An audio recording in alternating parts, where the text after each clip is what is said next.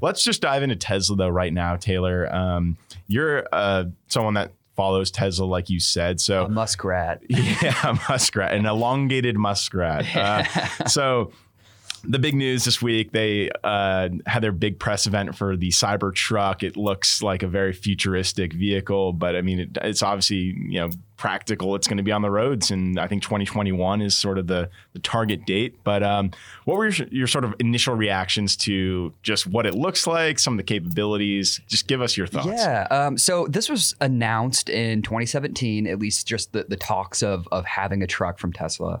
Um, and, and I don't think anybody was really under the impression that we were going to get your kind of run of the mill pickup truck here. Right. Um, and and I, I love that you touched on practicality of it because when you see it, that's probably the furthest thing from your mind.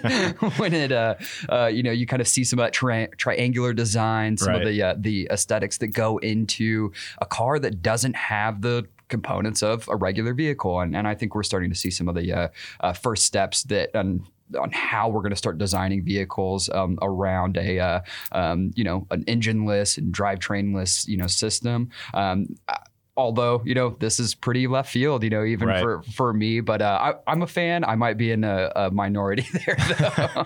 I mean, we'll see. I mean, anytime you get a product that looks like this, you get that initial sort of backlash. And I think the critics are always louder, at least at the beginning. Mm-hmm. Oh, Um, yeah. I think it'll probably grow on people. But yeah, for, uh, you know, this might not be the best format to dive into the design just because we're on radio. But I mean, for people who haven't seen it, it really looks like yeah. what you would picture a George Jetson type pickup truck. It's a triangular, silver, metallic, uh, sort of almost warlike vehicle. but, um, Exactly, and I, I can see military application. Mm-hmm. I can see um, a. I mean, it has a, a rugged design that looks like it's almost. Um, you know, function over you know this kind of form here, Mhm. and and um, and and I think that that was deliberate because it's it's Yeah. certainly Yeah. about about the design aspect. I mean, we talked about Elon Musk going to Mars. It looks like something that would be roving the surface Absolutely. of Mars a little bit. I'm actually happy that you just brought up the military application potential for this because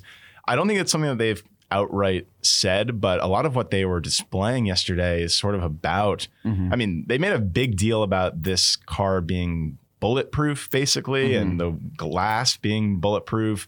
Um, so that's something that's interesting. I wonder if if they do have eyes on yeah, I, off-road uh, applications. I'd imagine too that just you know automated fleet technology, which is a uh, you know a forefront of Tesla's um, you know technology and, and kind of their product line. Um, I, I- think it just makes sense that, that that would be the case there. You know, I don't necessarily see uh, my dad buying one of those to take to work, Right. you know, Uh, on yeah. a day to day basis. But uh, uh, you know, I, I could see it uh, having kind of a, a specific functions within you know military, within industrial uh, uh, use cases, and um, you know, and and I could see it uh, you know cruising around downtown as well. So yeah, I mean, yeah.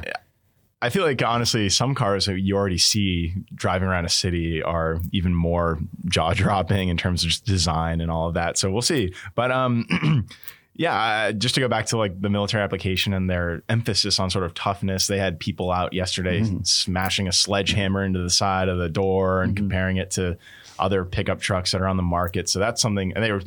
They did say that it was bulletproof glass, but they threw a metal ball in the window and it shattered. So they, Yeah. they have some work cut out. Uh, they luckily, if they are going to launch this in 2021, they have more than a year to fix it.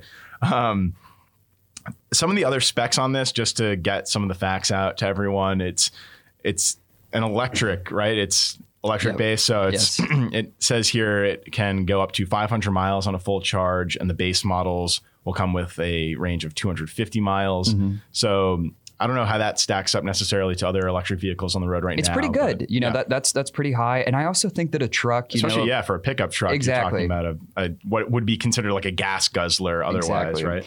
And um, you know, I also think that uh, even the the starting price at thirty nine thousand um, is is an interesting kind of entry level. I mean, it's not bottom line in terms of pickup trucks, but I, I feel like that's that's really affordable, and I, I think that they've always kind of pushed to to make sure that they can, um, you know, get their vehicles and their products into the hands of consumers, and it's not just something that uh, you know exists on a couple pages on the internet and a handful Right, of people's right. garages. So, No, I you know. think I totally agree with that point. I think you look at the Model 3 Mm-hmm. and now this with the base models, they're pretty price competitive, I'd say. I mean, the Ford F 150, I believe, right now, go, like the base model of that, I think is around 30K. So it's cheaper, but they're sort of in that space where they would tell you, I mean, this is a much more, you know, technologically advanced and better car. So they're kind of in that next tier, but they're still relatively competitive. It's only nine thousand dollars more, so it's it's not like they are pitching this as a hundred thousand dollar car for the super elite. You know? Right. I also like to think of Tesla as kind of a force of nature within an industry. They're not necessarily going to create a product that's going to,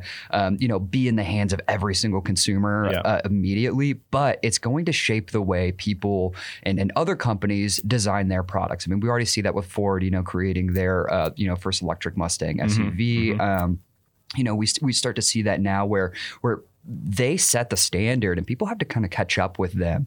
Um, and and I really think that in that ecosystem and in that context, that's where Tesla, um, you know, will will shine and be remembered for. Yeah, and it actually is kind of funny. One thing I was reading about this whole release is that even though we're talking about how price competitive this is and how good of a job they've done selling like their Model 3s at the base level as well.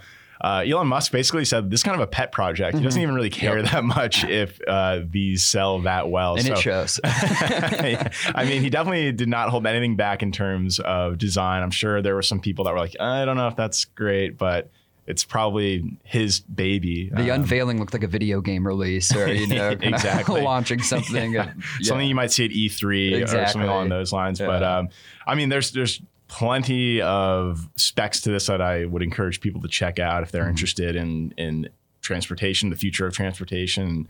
Uh, some of the autonomous elements of this, I think there is some sort of autonomous driving capability, or um, short range, or something of that nature. I, I know that typically their vehicles are all set up with that ahead Yeah. of time, and uh, um, you know, and I, I think that that plays into what we're going to be looking at in the future of you know creating um, cities themselves that are built around this type of, of um, vehicle application, and uh, you know, we even see that in in this next segment that we wanted to talk about, which was uh, um, you know Vegas now bringing in um, uh, AI to their traffic lights, uh, you know, being able to make decisions. Um, that aren't just pre-programmed, pre-automated kind of uh, you know automation, um, but but actually being able to uh, uh, respond. And, and and I think that that type of technology and play with some of the things that you know Tesla and other companies are bringing out is uh, um, really going to change the way that we interact with our cities, the way that we interact um, with our uh, kind of general ecosystem and geography. And uh, um, I'm really excited to see what the future of that looks like as a, a physical manifestation.